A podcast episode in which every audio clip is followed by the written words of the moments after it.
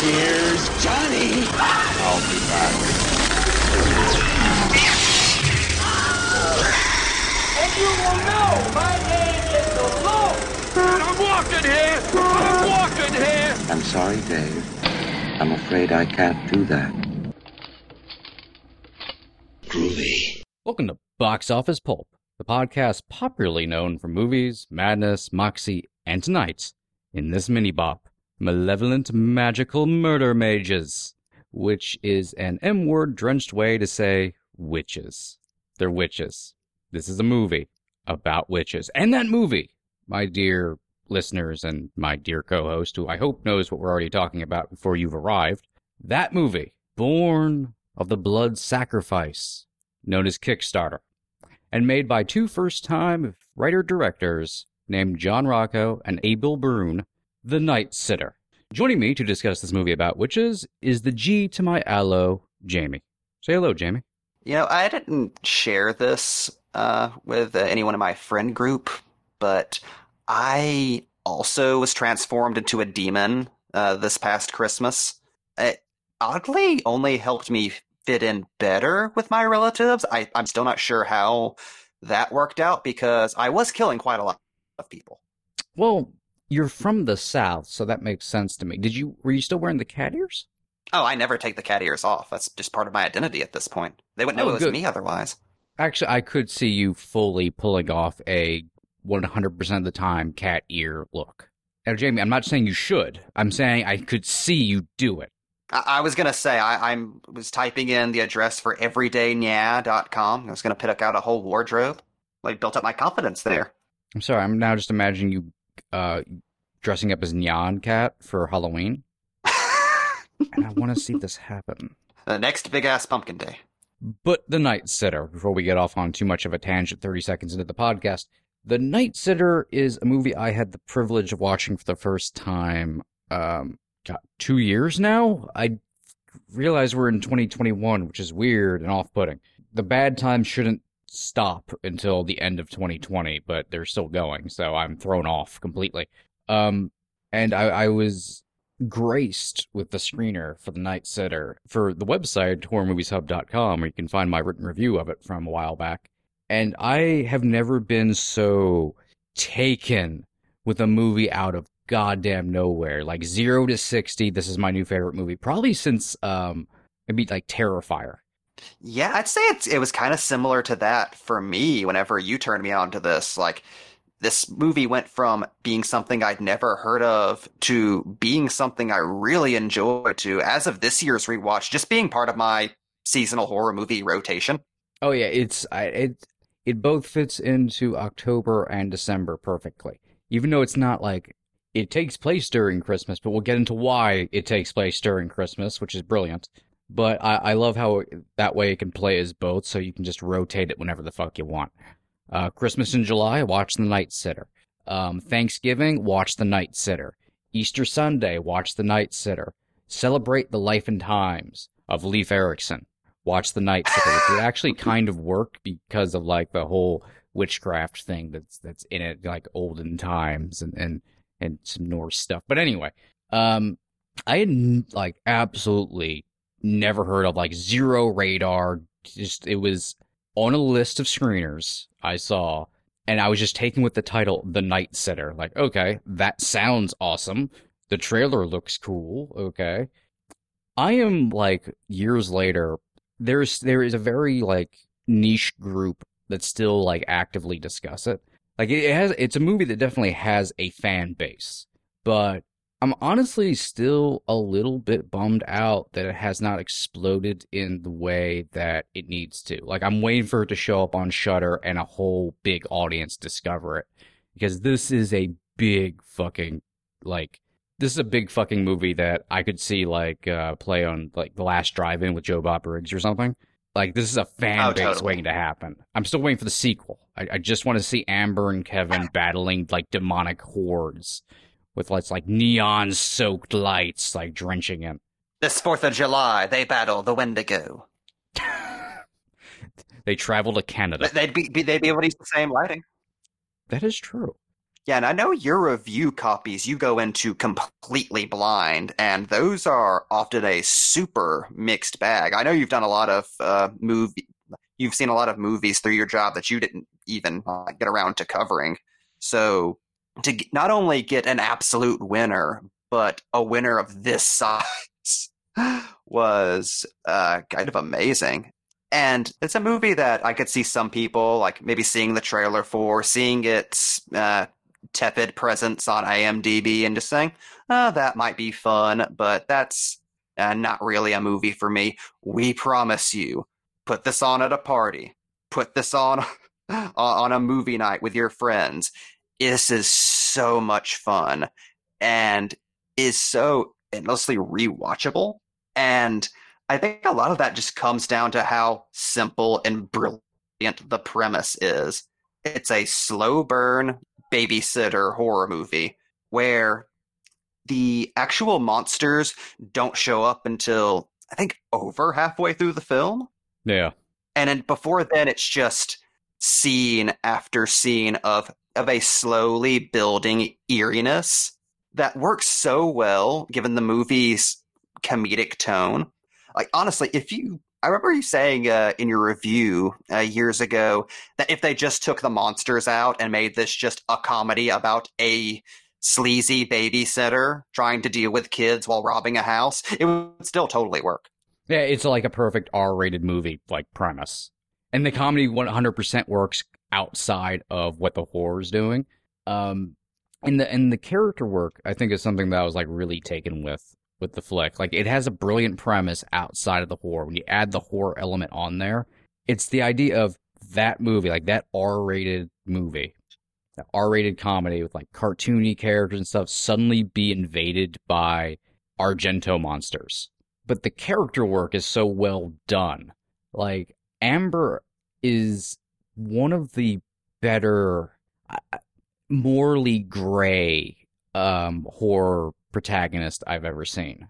Yeah, and I don't even know if necessarily like gray is a good way of putting it. Like she starts off viewing herself fully on as the villain, and she's the only character played straight, which is what I love. Well, outside of Kevin the kid, those are the only two characters played straight, um, not counting uh, the witches, the three mothers, of course, named after the Argento characters. Amber is so beautifully. This movie played. wears all of its influence directly on its sleeve. It wants you to know how goddamn nerdy it is, which can often be like a little much with like super culty horror movies. That fits this movie's tone so well. Oh yeah, because it's, it's not obtuse. And it definitely serves a reason. Yeah, exactly. It's it's it's harkening back and playing with what you know of those themes to essentially like build in like yeah this is this kind of movie that's suddenly invaded by this kind of movie. So it's using almost shorthand and referencing that stuff in good fun but it's not like i said it's not obtuse. It's it's adding and building something kind of unique of itself that just kind of has these references and these loving homages uh just kind of as like the the dressing like the just the the curtains but Amber, to me, as a character, is like what really makes it work. Uh, Elyse Dufour puts on a fucking phenomenal performance as this character because she's so sincere with everything. Like she's she's a, a shitty person. Like she starts out as a shitty person and she never really evolves or anything. She's here to rob this house and get the fuck out of there. She she doesn't really appreciate the people around her or anything but she does immediately have an affinity for for the kid Kevin. Like she's not completely black and white in regards to being a criminal. She just doesn't. She just figures this dude's rich. Let's rob him, and then I can move on to like try to have a better life or something. It, it reminds me a lot of like a silly version of uh, Don't Breathe. Very much so, yeah. There's a scene fairly early on in this movie where Kevin finds Amber kind of skulking around and comes to her asking her what she's doing, clearly very suspicious. And Amber immediately realizes the jig is up and says, "Look, I know I hated it whenever I was your age and people talk to me like I'm a little kid, like I was a little kid. So I'm just gonna level with you. I'm robbing your dad. Just go like play in the bedroom for a little while. It, everything will be fine. I'm not going to hurt you. Just we, we can both have a nice night and then never see each other again. And, like that is such an amazing character moment early on that tells you so much about Amber and about the relationship she's going to have with this kid. Yeah. Because there's something so endearing that even before even before the movie gets serious, there is still a a reasonable amount of concern that she has for the kids. Like she's not there to actually babysit them, but she would still rather they had a nice night and like they weren't scared by anything she was doing. If she were ever uh if she ever bullied the kids at any point in the movie, this would immediately become a completely different film. Like you just be watching The Babysitter at Yeah, this exactly. point. But the fact that the fact that they keep the thread that no, she does actually like the kids and wants them to get out of this alive, and immediately sees Kevin as an ally when things go bad. That is such a unique way to tell this kind of story. And it so immediately endears you to these characters and to the movie itself. Like it's it's weird that in a movie this fucked up and nasty, there's kind of a sweetheart to it, without it ever really feeling like there's a big sweetheart to this. Yeah, it never pushes it in your face, but it's there. Like that scene where Amber reads a story to Kevin because she's I had to explain to her that his mother died and he's having like a really hard time and she clearly recognizes his father just doesn't give a shit. And we'll get to his father, which is one of my favorite goddamn characters in the movie. In film history, maybe. Um and she just immediately goes, "Okay, I'm going to do what I can to try to give this kid like a bit of a nice evening and try to help. I'm like I'm on his side, so I feel bad for him. Like reads him a uh, reads him a story, stays with him so he can go off to sleep because she understands the problems he has, and there's this broken connection between the two. And then when everything goes down, the fact she immediately goes into protector mode as well and becomes an amazing final girl through that process, but and continues to straddle a line between like she never becomes heroic in a good kind like a good person kind of way. Like she's the most down to earth normal final girl i've ever seen in that she's not good she's not bad she's not even really gray she's just in this situation and is reacting kind of normally which is surprising for a movie that is so cartoony in every other aspect of itself Yeah, it's it's- again, it's a, definitely a movie that would not work if it weren't grounded in a, a certain amount of emotional reality. Is especially since with so many of the other characters give such cartoonishly like unlikable performance, very intentionally so. Uh, it just immediately endears you to these characters having to deal with these fucking jackasses. like you're you're you're so annoyed whenever normal horror movie characters show up that you're immediately allied against them like on Amber's side. And it's it's very delightful whenever things go uh, full horror movie with them. And soon Yeah. after. and they're all like different shades of cartoon character like they're all not the same type of horrible person or horrible like comedic type like they're all different cartoons like the father has maybe one of my favorite jokes ever and he says okay i'm gonna get the sad story out of your way so my wife died oh i'm sorry oh don't be you didn't kill her that, that is the perfect With this joke amazing Jeffrey Combs performance. Oh, it's so Jeffrey Combs. Just, uh, it's so scene. It's so scenery chewing, narcissistic, and like almost acting like a arch Steve Carell character or something. And then you get into Ember's like fuck buddy who thinks they're in love and he's her boyfriend is like the most stiff, like stiff back, like do like not douchebag, but just nice guy, that kind of guy who thinks he's like the lead character, who also slowly starts to fall apart throughout the end. Like he thinks he's the straight man in the movie. You have and then you get to the actual like male lead Vincent, who when you first meet him is exuding ethics and video game journalism energy. Yes. and then slowly becomes like the closest thing this movie has to like to a male lead, like an adult male lead. He, he becomes a sub hero of the film. Oh, like you said, he's a goddamn American hero. What's great about Vincent is he the first time you see him, he's just standing in his garage because he lives in a fucking garage, and you think, oh, that's a joke. That's the only time we're ever going to see that character. Then he shows up again to continue the joke of what a fucking like internet loser douchebag he is, um, like tipping his hat, a lady kind of guy. When he just comes to the door to ask if Amber needs any help with anything, and then he leaves, and you think, oh, they can they they ta- they tagged up on that joke. That's the last time we're going to see that character. And then Amber just ends up going over there when shit go- starts going wrong, and he knows a lot about the occult and just becomes another main character. He knows magic. Like he becomes rapidly useful so quickly and is fucking awesome, honestly. I I want to see a spin-off with Vincent. Oh, with him and Nick Frost's character from Attack the Block as monster hunters. He throws spells at ancient witches. And has weed. He's the ultimate friend. And I like how Don't him, like Amber, does not talk down to Kevin at all. Like there's something uh, pleasantly surprising about the way the children are treated by certain main characters, like mostly Amber and Vincent, toward towards like talking to Kevin and stuff, where they don't talk to him like they're kids in any way. Yeah, in some ways, it's almost where uh, the film draws its moral lines, which how you treat the small children in the room. Yeah, Which I like that because that's not horror movie morality at all. Like this movie does not play with horror movie morality tropes at all. Like uh, Amber is fairly morally gray. She's not a perfect survivor girl. Like like you said earlier, like the easily disposable nerd dude is secretly the hero of the film. The boyfriend is a dude who's ch- taking casual sex way too seriously.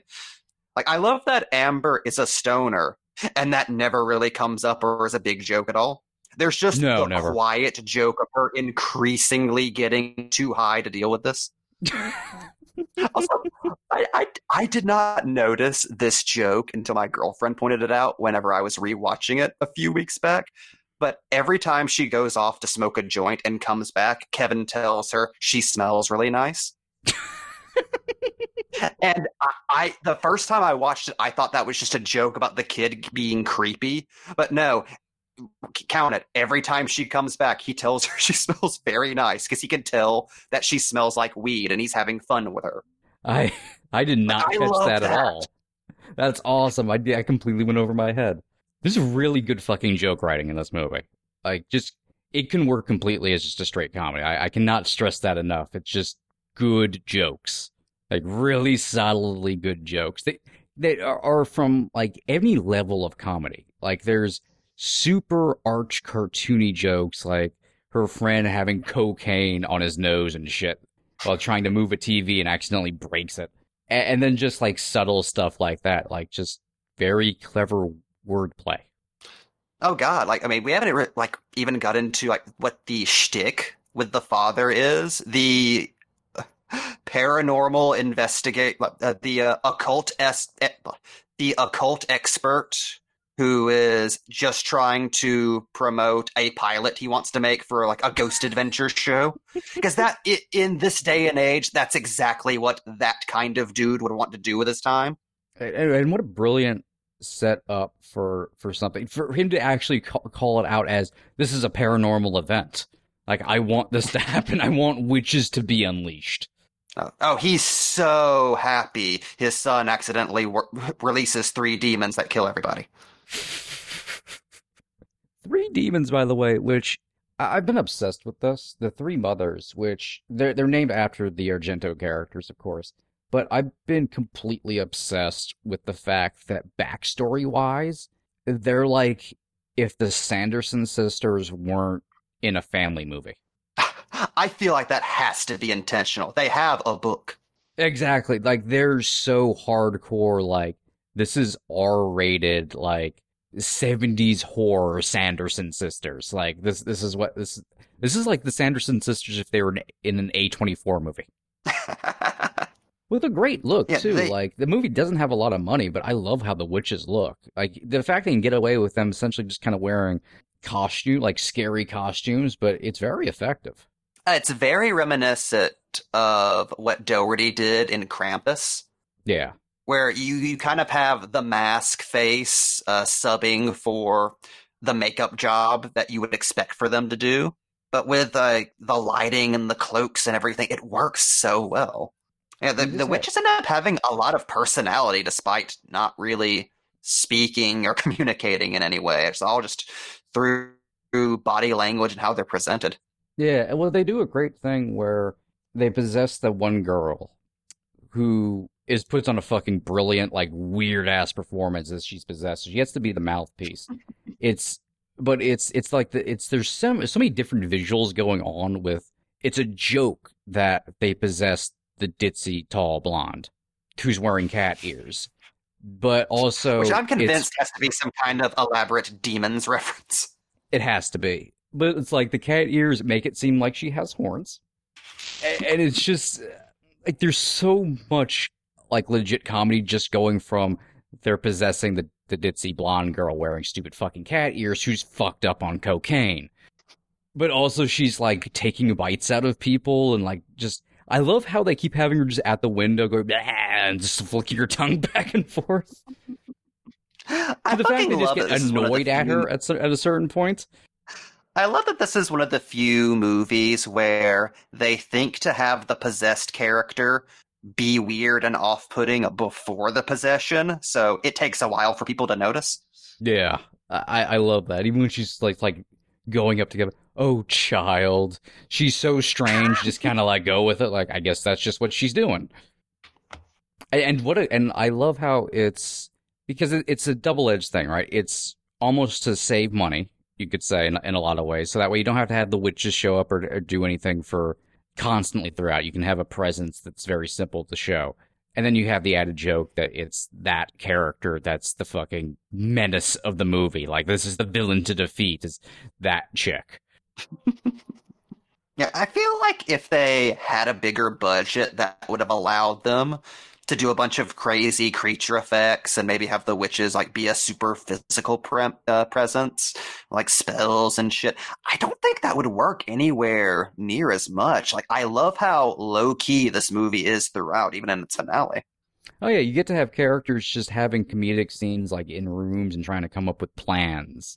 And just arguing that Vincent really probably shouldn't be the one doing the running. or Vincent trying to teach them all a spell. Like, uh, which is still one of my favorite things is yeah, we've never seen that, have we? Like the character who knows magic never just tries to teach the fucking words to anybody else. And that would not go well. despite the despite the fact that uh, magic in films is usually portrayed as pretty goddamn simple. Yeah. I mean, we've talked in large part about Harry Potter, which has no effort put into any of how the magic is done at all. We've seen Doctor Strange. I know it's just saying words and flicking your wrists around. You, Precisely. you can have fucked up hands and it still works.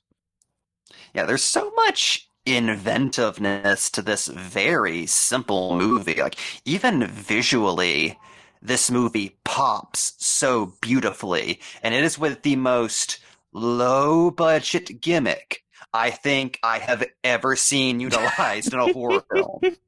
I've been fucking obsessed with how they do this because it's both a low budget gimmick and it's just a joke at the lighting's expense. Like, this is a Christmas horror movie, like we said. And because there's Christmas lights everywhere, everything is lit like a fucking Italian Giallo film. Like, it looks like an Argento film. Everything is just, there's green rooms and splashes of red for no fucking reason. Sometimes under beds there's green for some. Like there's just blue and red and green just fucking everywhere because, well, there's Christmas lights. Why the fuck wouldn't it look like that? And it's done in a way where it doesn't feel like you're being absolutely smashed in the face with it, but it's not subtle either. Like we're not talking like, oh, there's some Christmas lights up in some of the rooms, and like on the close-ups, it kind of looks like uh, giallo. No, this movie is red and green and blue, and the blue mostly comes from amber. Uh, something I, I didn't uh, even notice until rereading uh, your review earlier that Amber's red hair and blue blouse make her pop perfectly against all the Christmas lighting. She is a walking giallo effect. I love it. It's so fucking iconic looking. She doesn't have to do anything or wear any kind of special outfit. She just stands out. It's fucking perfect. Quietly iconic is how I would describe a lot of things about this film. Yeah. Like this is the least this is the least self uh this is the least self-aware breakout movie I, I have seen from horror like in quite a while. Like Amber feels like a Amber feels like a legendary survivor girl in the making, and the and it that movie ac- accomplishes that without ever feeling like it's trying to go for that. Like the Yeah. movie knows exactly like at what level it's playing at, and because it's not being overly ambitious, it ends up standing out all the much more. Yeah, it's really refreshing.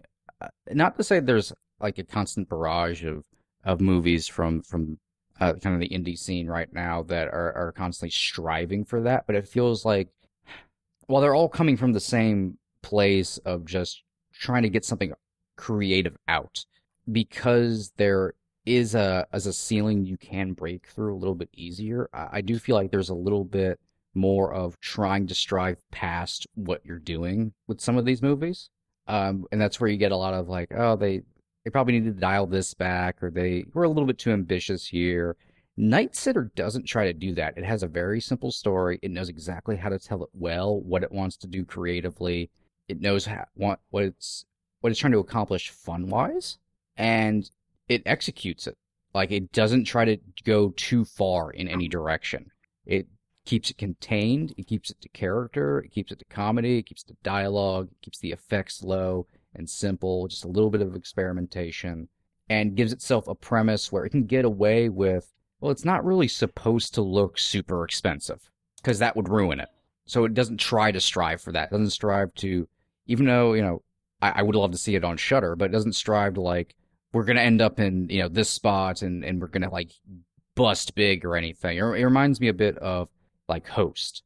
Like I feel like Yeah, Host comes from a very similar place of like not trying to do anything but make this thing in this moment. Night Sitter is totally just we're in this moment and here is the film we created. Very much so. And, and perhaps most importantly of all, it is a movie that knows when to get the fuck out of there before it outstays its welcome. Like, you get a 30 minute sitcom of Amber and the kids, and then you get an hour of just straight up uh, crazy ass Giallo witch action, and then the movie's done. Like, I, I, there's nothing I respect more than a horror movie that knows exactly when to end. Exactly. Like I, I appreciate just the whiplash, like this is done now. And it feels earned. Like sometimes that doesn't that plays more out of a place of budgetary restriction. Here it feels very much like no, it's designed this way. And it's perfect. You get like a final scale like you get a final jump, but it, it ends on a perfectly nice note. Oh, it's so nice to see a small budget indie horror movie that doesn't just stop and then cut to credits. Like, oh, you actually had you had, you had a plan for this. You didn't just run out of money and then have everyone die. You didn't decide to get like all French artistic within the last 30 seconds. Yeah, please stop doing that. Have you learned nothing from the original cut of Clerks? It's been done, sir. Oh, it's uh I, I don't like it when movies Dante it. when movies don't escape the quick stop. Stuck in the quick stop forever. Quick stop straight to hell. Um one other thing I, w- I do want to point out before we um before we start wrapping up is I don't know about you, but I constantly I, I really want the score by itself. I love the score this Oh, movie. the score, the score is so good. Such a uh, goblin esque, like a fun Italian synth score that actually doesn't beat you beat you over the head with the fact that it's a giallo synth score. Like much like the lighting, it knows how to play it just right. Where if you know what what this is supposed to be, you get it. If not, it's just an awesome synth score for this movie that fits the action perfectly. It's so there's so much energy to it. I watch a lot of Giallo throwbacks, obviously, because it's me.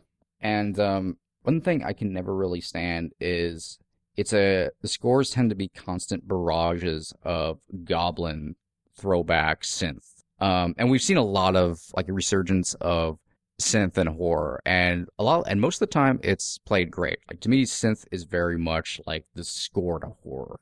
Um, a lot of the times, and I'm Oh, glad to see it making a comeback and used legitimately, not just like, hey, remember the '80s? Um, but a, a lot of times we do see it overused, and it's just it's just bombarding, and it's unnecessary in a lot of instances. Night Sitter doesn't do that. It, it's a synth, it, like it plays synth. It goes for that bombastic goblin feeling, and it does it beautifully. But you're not like listening to a a scene between Amber and Kevin, and there's just like this synth score playing, or, or you know, a Dawn of the Dead esque goblin theme going back and forth, or, or suddenly you're in Inferno, and it's kind of funny. It, it would be hilarious if over that scene of Vincent and Amber smoking weed, you just had a John Carpenter score blaring. Which some movies would do. a modern John Carpenter score too. Oh, so there's like guitar and shit. That'd be kind of metal. Um, some movies do that though, and it it ruins scenes. It ruins character moments. It makes the entire movie feel like it's a montage, and it's going for something else. Like I have very mixed feelings on uh, "The Strangers Prey at Night." And while I like listening to the score by itself, I do not like the use of the score in the movie itself because it feels like it's intentionally just going, "Hey, remember these type of movies from the 80s?" Takes away from so many different scenes in that movie for me even though they make good sequences. To me it feels like everything's a really cool island sequence that's fun to watch but doesn't come together as a coherent whole. Night Sitter doesn't have that problem. Each the music changes appropriately for the tone and knows when to break out into those moments. Now, what we're saying is The Night Sitter is a movie that escapes the quick stop. I like this shorthand we've accidentally invented. I like how it can be used for anything, even stuff that's not necessarily wrong with clerks, but I just like saying escape from the quick stop. the name of my autobiography. Also, just to tag up on your point about the strangers prey at night, this is go, going off on a, a tangent for a second, but I cannot stand whenever people defend that soundtrack by saying, "Oh, well, uh, it's not score; it's diegetic, so it's cool that the killers are playing that to make themselves feel like 80 movies slashers." I'm still thinking about the score, though. Yeah. I should also, not be thinking about the score. Also, it's not diegetic. I'm sorry. Like it, like it happens like once. Fuck you. And no, it's like it's, it's it doesn't blend in, and it's not like one of those like yes, in Baby Driver, you're supposed to be thinking about the music. You're not supposed to be thinking about the fucking score while watching Strangers Prey at Night. It's like a character constantly playing like Beethoven or something. Like what? What if a character just walked? I I don't know. I would actually love a killer that played Beethoven. That would actually be kind of cool. But what if a character just walked out? Like, what if Childs just had a fucking boombox playing uh, Ennio Morricone, Morricone's fucking th- theme to the thing, and it was oh oh it's is it it's diegetic now. It's even deeper. diegetic symphonic scores don't work. I'm sorry. I'm just I'm getting mad. I feel like I'm doing a Joe Bob rant, but I'm just getting mad now. But uh, the pitfalls of horror nerds getting a little too nerdy with their movies aside, This podcast in a nutshell. uh, yeah, I I cannot recommend The Night Sitter enough. Even if you're not a fan of Giallo, you're not a fan of slasher movies, it's just a, a fun time. Like I said, it's a perfect like movie to put on with your friends. It's a great movie to see people react to the first time if they know absolutely nothing about it going in. Oh yeah, I have had a ball just getting people to watch The Night Sitter, and it's so much easier now that it's on. It's on Prime, so no one has an excuse. If you have a Prime account, you can watch it for free. Um, if not, Uh, I believe it's it on Tubi too. Yes, I, I think so. Um, and I fingers are still crossed that it, it ends up on Shudder. I'm gonna start. I swear to God, on Twitter. I'll start it tonight. I'll, I'm gonna start tweeting Shudder constantly. Get the Night Night Sitter. I want to see it on there. I want to see it explode because it is a it's an excellent movie. It's like the perfect. Th- there are certain horror movies I think that are perfect for the horror community that bring can actually bring the horror community together to make like a shared experience. And I know that's um you know kind of wishy washy to to sort of say, but I feel like we, that those that do exist and they're they're very important to the horror community. I think Night Sitter fits into that perfectly, especially now where you see a lot more group watching through Twitter and whatnot uh, of horror movies during COVID and, and all that, and more people trying to experience that or kind of yeah being rekindled through uh you know Joe Bob or Svengoolie and stuff like that. I think I can see the Night Sitter fitting firmly with the other films that are kind of on regular rotation there and go down as like a new cult classic. And I still want a goddamn sequel. Oh, there's no reason why this couldn't be the next host. And starting right here on Box Office Pulp, every episode from now on will be about the Night Sitter. Oh, I'm I'm fully in favor of this. We didn't have anything going on beforehand. Also, send me Night Sitter merchandise if uh if at all possible. I would really like Night Sitter merchandise. I just want a prop of that book. That too. Uh, that cannot be burnt. Um, yeah, I've technically gotten numerous people, dozens of people, people of the dozens to watch the Night Sitter. So, I, a crew hat maybe, t-shirt, wristband. I even wear wristbands, but I'd take a wristband, like a rubber one or something. Like I don't know. It could just be green. Mike, was this entire podcast just an elaborate scheme to get you swag? Yeah. I respect it. Look, I'm, I'm going to be honest with you, Jamie. Every episode of this podcast is an elaborate scheme to get me swag. I haven't bought clothes in 10 years. I subsist entirely on merchandise. I currently have my Blumhouse um, AirPod holder just around my genitals right now, covering it like a weird loincloth. You've just been eating Neon Genesis Evangelion pasta for the past decade? Which you can do. I looked this up once. You can survive for several years with everything in your home, including food, being Neon Genesis Evangelion merchandise, because there's that fucking much of it. This, uh, Jamie, it sounds like you're creating a challenge. Is this how we go viral? I'm 100% for us locking ourselves into a house with nothing but Evangelion merchandise and then live streaming 24 hours, I assume in Japan. And I mean, we won't make money, oh. let's be honest, but we'll become famous. Oh, it can be like that guy on the re- uh, the Japanese reality show that had to uh, buy all of his shit online through contests, and everyone yes, just yes. watched him be poor for a year. Junko Junsai, I think was his name. Ah, yeah, legend. Legend, great guy. Did did not know how to wear clothes afterwards because it went that long. yeah, that's a weird thing nobody talks about. Japan just did old boy for real with a dude once. Yeah, look that up. It's a it's a rabbit hole. And honestly, I probably be into doing it. I'd like to be part of some kind of weird social science experiment. I feel like your entire life has been building towards you dying during a social experiment. It's how you would want to go. Yeah, and uh. your corpse would leave behind a mystery that would befuddle investigators for decades. Which is all I want. I would like there to be a series of YouTube documentaries with someone like in a monotone voice telling my story and trying to get to you're the bottom found, of Mike. You're found in a cornfield three states over from where you live, with your body mysteriously decayed, even though you've only been missing for 24 hours. In your Not breast pocket shoes. is a scrap of paper covered in gibberish. from a single book. Find it.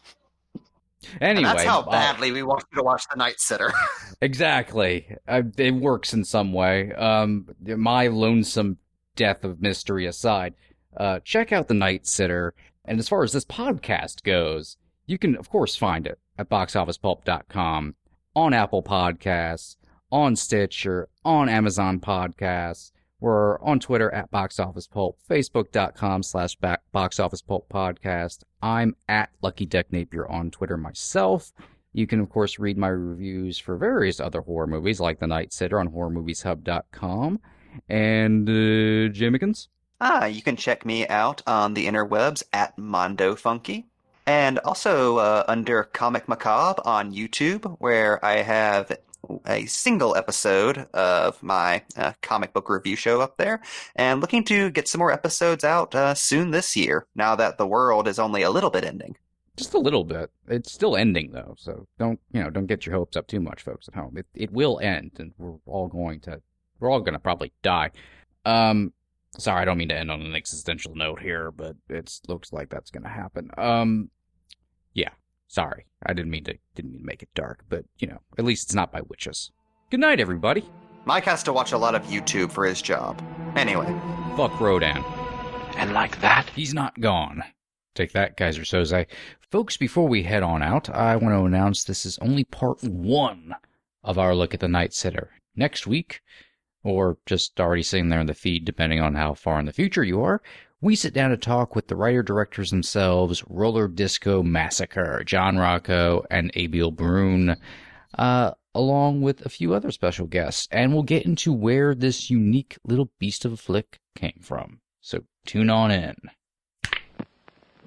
This is Box Office Pulp Guy, and this has been a Pulp Podcast production. Now please, please, please, put a gun in my mouth and pull the trigger and say goodnight. And now, on with the show.